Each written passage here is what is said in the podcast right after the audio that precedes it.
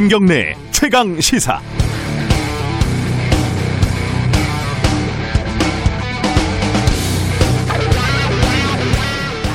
어제 코스피가 2,800을 넘어서서 사상 최고치를 기록을 했다고 합니다. 코로나로 다들 힘들다 힘들다 하는데 코스피 주가는 하늘을 찌르고 또 강남 아파트도 상승세를 멈추지 않고 있죠. 거리두기, 거리두기 여파로 횟집 사장님은 어항에서 죽은 생선을 건져내는 게 유일한 일이다 이런 기사도 있는데 한편에서는 샤넬백을 사려는 백화점 명품관 앞에 170명이 거리를 두지 않고 늘어서서 4시간을 기다렸다. 이런 뉴스도 있습니다. 사상 최대로 돈이 풀렸다는데 내 주머니에는 없고 다 누구 주머니에 가 있는지 참 알 수가 없는 노릇입니다. LG 구광모 회장님은요, 연말 이웃사랑 성금으로 120억 원, 무려 120억 원을 쾌척하면서 따뜻한 나눔을 실천했습니다. 그런데 정작 LG 본사가 있는 여의도 쌍둥이 빌딩 로비에서는 8,590원 최저임금을 받는 청소부들이 그마저 잘릴까봐 차가운 바닥에 누워서 농성을 벌이면서 연말 크리스마스를 맞이합니다. 회장님 고모들이 이 청소부들을 고용한 업체에서 한 해 배당금만 수십억 원을 받아간다고 하니까 올겨울도 이 고모님들, 회장님은 아마 따뜻하게 지낼 겁니다. 너무 따뜻한 나머지 펄펄 끓어 넘치는 사람들, 음, 한편에서는 얼음장 같은 바닥에서 맨발로 서 있는 사람들이 같은 공간에서 살아가는 세상입니다. 제가 조금만 더 어렸으면 이렇게 추운 사람들에게도 온기가 느껴지는 연말, 온누리에 축복이 내려가는 크리스마스가 되길 바란다 이런 말씀을 드리겠지만은 부질없는 일이라는 걸 아는지라 그러지는 못하겠습니다. 그저 하루라도 이틀이라도 세상 복잡한 일 잊고 편히 쉬시라 여러분에게 저 자신에게 이야기를 드리고 싶습니다. 12월 25일 성탄절 김경래의 최강 시사 시작합니다.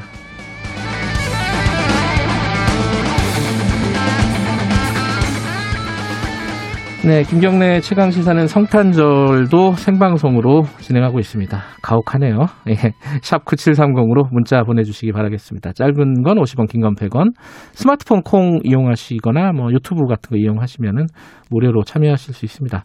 오늘 성탄절인데 어, 앞에 트리도 마련을 했고 생방송에 문자 보내주시거나 이렇게 의견 보내주신 분들 중에 25분 을 추첨을 해서 작은 선물을 좀 드리겠습니다. 지금 제가 쓰고 있는 건데 유튜브에서는 확인이 되실 겁니다. 이 김경래 최강 시사라고 어, 자그만하게 써 있는 마스크, 어, 하얀 마스크, 까만 마스크 이 세트를 드, 두 장씩 드리겠습니다. 아, 많이들 참여해 주시기 바라겠습니다. 아, 성탄절이라 작은 선물을 준비한 겁니다. 오늘 1부에서는요. 어, 성탄절 그리고 연휴잖아요. 그래도 3일이라도 어, 연휴 동안에 집에서 어떻게 지낼까 이 얘기를 좀 해보겠습니다. 영화 추천 전문가와 함께 영화 평론가 허남웅 영화 평론가와 함께 슬기로운 집콕 생활을 위한 시네마 가이드 어, 준비했고요. 2부에서는 2020년 10대 뉴스 우리 unboxing 진행하는 기자들과 함께 이야기 나눠보겠습니다.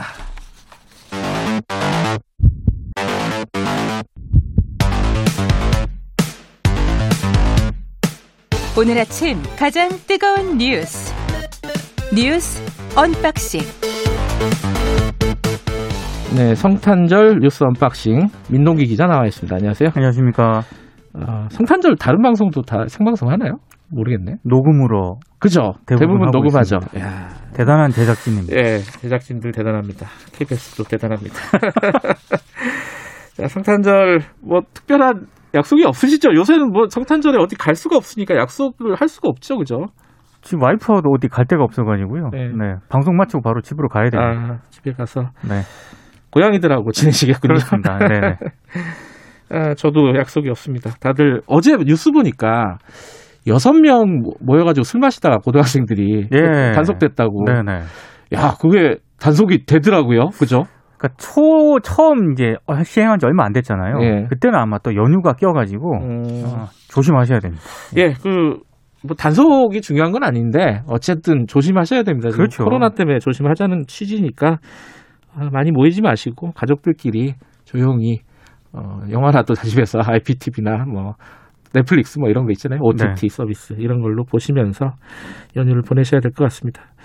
근데 이 와중에 큰 뉴스가 하나 있었습니다. 어제 저녁에 들어온 뉴스인데 윤석열 총장에 대한 징계가 정지된 거죠, 그죠? 그렇습니다. 예. 이거부터 정리를 해보죠. 어, 일단 정직 2개월 징계는 효력이 정지가 됐습니다. 예. 그리고 윤석열 총장은 8일 만에 업무에 복귀를 하고요. 네.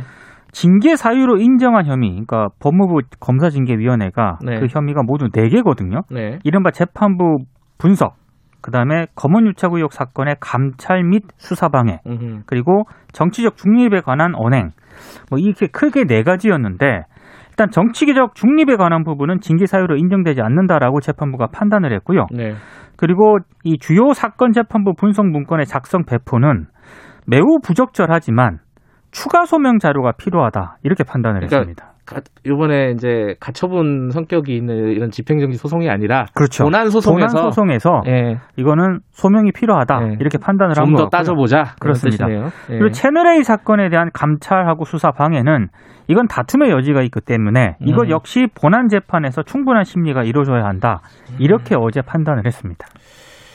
에, 그러면 윤석, 윤석열 총장은 어, 내일부터 아, 연휴 끝나면 출근하나요? 어떻게 되나요? 오늘 하- 오후 1시 업무에 복귀한다고 합니다. 부지런합니다. 이분도 대단하시네요. 굉장히 부지런하고요. 아, 오늘 출근합니까? 그래서 예. 업무 보고 받을 예정이라고 하고요. 예. 내일 오후에도 출근해가지고요. 간부들로부터 관련 업무 보고를 받고 또 처리를 하기로 했습니다. 네. 대단하신 분이. 어, 근데 이게 어쨌든 법무부에서 진행한 징계가 법원에서 사실상 효력이 정지된 상황이기 때문에. 뭐 청와 어, 법- 추미애 장관도 입장이 곤란해진 거고 그걸 네. 제가한 청와대도 상당히 좀 곤혹스러운 상황이 아닐까 싶네요. 그러니까 추미애 장관 입장에서는 일단 직무정지 사건에 이어서 이번에 두 번이나 법원에서 정당성을 인정을 못 음, 그러네요. 받았거든요. 두 번째네요. 그래서 예. 무리한 징계를 했다라는 그런 비판이 나올 것으로 보이고요. 네. 청와대 같은 경우에는 어제 공식 입장이 없었습니다. 네. 기자단 공지를 통해서 일단 청와대 입장 발표는 없다라고 이때 얘기를 했는데 네. 내부적으로는 기각을 하지 않겠느냐 이런 판단을 했던 것 같아요. 그게 이제 정직, 그러니까 해임이나 면직이 아니라 그래서요. 정직 2개월이니까 기각할 거다 이런 시각들이 지금 일부 있었어요. 그죠? 그런 걸 음. 기대를 했던 것 같은데 네. 어찌됐든 지금 이게 지금 인용이 돼가지고요. 네. 청와대 입장에서도 굉장히 난감한 그런 상황이 됐는데 원래 네. 문재인 대통령 같은 경우만 하더라도 지난번에 정직 2개월 의결을 재가를 하면서 네. 검찰총장 징계, 징계를 둘러싼 혼란을 일단락 짓고 법무부와 검찰의 새로운 출발을 기대한다 이렇게 언급을 했거든요. 근데 지금 일단락 짓기가 굉장히 어려운 상황이 돼버렸습니다. 그럼 법원에서 일단락은 아니다. 그렇습니다. 어, 예. 새로운 출발 아니다. 아니다라고 한 예, 거죠. 지금 지금. 그래 버린 상황이 돼버린 거죠. 네. 자 이제 어, 앞으로가 문제인데 앞으로 어, 레임덕 얘기가 반드시 나올 거고 당연히 그죠. 아니, 오늘 언론들이 레임덕이라는 음. 단어를 꺼냈습니다. 예. 그 지금 검찰이 한참 수사 수사를 하고 있는 민감한 수사들이 좀 있지 않습니까? 그런 부분들은 어떻게 될까? 그러니까 상당수 언론은 어, 윤석열 총장이 어, 임기 한 1년 5개월 남긴 문재인 정권을 앞으로 굉장히 겨냥할 가능성이 크다라고 전망을 음. 하고 있고요. 막 방금 말씀하신 예. 월성원전 1호기 사건이라든가 예. 이런 것도 청와대를 정면으로 정조준할 것이다 이렇게 네. 전망을 하고 있는데 근데 조선일보 오늘 보도를 보면 네. 약간 다른 해석을 하기도 합니다. 어떤 해석이죠? 어찌됐든 윤석열 총장이 직무 복귀에 성공을 하긴 했는데 네. 상당한 부담을 본인도 안게 됐다. 왜냐하면 음, 결과적으로 문재인 대통령에게 정치적 타격을 준 모양새가 됐기 때문에 그렇죠. 예. 그래서 뭐윤 총장도 그 점을 의식해서 변호인을 통해 가지고요. 네. 자신은 한 번도 임명권자가 추진하는 검찰 개혁에 반대한 적이 없고 예. 대통령에게 맞서기 위해 소송을 제기한 게 아니다라는 그런 입장을 또 내놓기도 했습니다.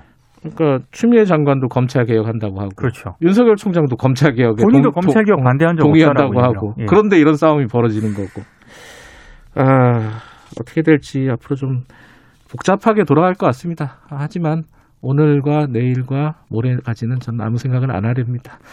그게 좋은 것 같습니다. 네. 자, 이게 이거보다 사실 더 큰 문제는 코로나죠. 코로나인데 지금 좀 반가운 소식이 들어왔어요 어제. 어, 추가적으로 백신 확보를 했다 이런 뉴스가 있었죠. 그러니까 얀센 화이자와 구매 계약을 체결을 완료를 해가지고요. 네. 1,600만 명분을 음. 확보했다고 정부가 밝혔습니다. 네. 그러니까 아스트라제네카랑 이렇게 합치면 2,600만 명분의 코로나19 백신을 확보했다는 그런 얘기인데요. 네. 이 확보 물량은 내년 2, 3월쯤에 아스트라제네카 백신을 시작으로 순차적으로 국내에 들어올 것으로 보입니다. 그 정부가 얘기 애초 얘기했던 게 4,400만 분- 명분인데 그렇죠. 2,600만 명이 지금 확보가 된 거고 네. 어, 앞으로 뭐 그 코백스 그쪽에서 1,000만 명더 예, 들어오니까요. 들어오고 모더나랑 또 해가지고 네. 그 정도 수준에 그렇죠. 들어오면은 대략 목표했던 것들은 채워진다. 채워진다는 그런 얘기죠. 근데 이제 문제는 시기가 약간 좀 어, 불명확한 것 같아요. 어제 얘기를 들어보니까. 그러니까 어제 그 방역 당국에서 정례 브리핑을 하면서요. 예. 아스트라제네카가 이르면 내년 1분기에 공급이 되고 나면은 네. 예방 접종 시행 계획에 따라서 최대한 빠른 시일 내에 접종이 가능하도록 사전 준비를 하고 있다 이렇게 음, 입장을 밝혔는데 예. 일단 1분기부터는 접종이 가능하다 이렇게 설명을 하고는 있습니다. 예. 근데 일단 변수가 좀 많은 것 같아요. 일단 음. 방역 당국 입장에서도 특히 그렇죠. 얀센 같은 경우에는 아직 3상 임상 실험을 끝내지 못한 그런 상태거든요. 음, 그렇군요. 예, 그래서 이게 지금 어떻게 될지도 모르는 그런 상태인데다가 계약서를 쓴 대로 과연 백신이 제대로 들어올 그러니까요. 것이냐. 지금 수요가 공급보다 많기 때문에 그렇죠. 공급에 차질이 생길 거다라는 우려들이 많잖아요. 그죠? 그 부분도 정부가 굉장히 모니터를 음. 잘 해야 될 것 같습니다. 한 가지 또 반가운 소식 중에 하나는 FDA가 아스트라제네카는 승인을 미뤘는데 영국에서는 좀 승인된다는 뉴스가 있어요. 네. 이게 성탄절 직후에 사용 승인을 할 것으로 일단 영국 언론들이 음. 보도를 하고 있고요. 예. 특히 영국에 이어서 인도도 이르면 다음 주에 네. 이 아스트라제네카 백신의 긴급 사용을 또 승인할 예정인 것으로 지금 보도가 되고 있습니다. 어, 또 하나 뉴스가 이건 좀 비극적인 뉴스인데 그 외국인 노동자가 비닐하우스에서 잠을 자다가 숨진 사건이 있었잖아요. 네. 근데 이게 이제 뭐 사인을 보니까 간경화라는데 그래도 어쨌든 비닐하우스에 산다는 것 자체는 큰 문제가 아닌가 싶어요. 그죠? 그래서 음. 노동부가 음. 비닐하우스는 원래 숙소를 제공해서는 안 된다라는 당연히 그런. 입장이었는데 네. 원래 비닐하우스 안에 가건물을 설치하면은 기숙사 사용이 가능하다 이런, 이런 입장을 밝혔거든요. 아, 그래요. 그래서 거기를 쓰는구나. 그렇습니다. 예. 근데 이제 이 사건이 터지고 난 뒤에 노동부가 음. 입장을 변경을 했습니다. 예. 이 노동자가 원하면은 사업장 변경은 해줄 수 있다. 그리고 음. 조사를 실시해서 만약에 문제 사업장에 시정 명령을 하고 이행하지 않으면은 고용 허가를 취소하겠다라고 입장을 밝혔습니다. 어, 저희들이 이 문제에 대해서는 월요일 날 좀 자세히 다룰 예정입니다. 네. 자, 어, 뉴스 unboxing 여기까지 하고 민동기 기자랑은 저희들이 8시에 다시 만나서 10대 뉴스를 아, 올해 10대 뉴스는 뉴스가 너무 많아가지고 고르기도 힘들었을 것 같아요. 100대 뉴스 해야 된다는 얘기가 나오더라고요. 100대 뉴스는 뭐 하루 종일 해야겠네요. 자, 8시에 다시 뵙겠습니다. 고맙습니다. 고맙습니다. 김경래 최강 시사 듣고 계시고요. 지금 시각은 7시 33분입니다.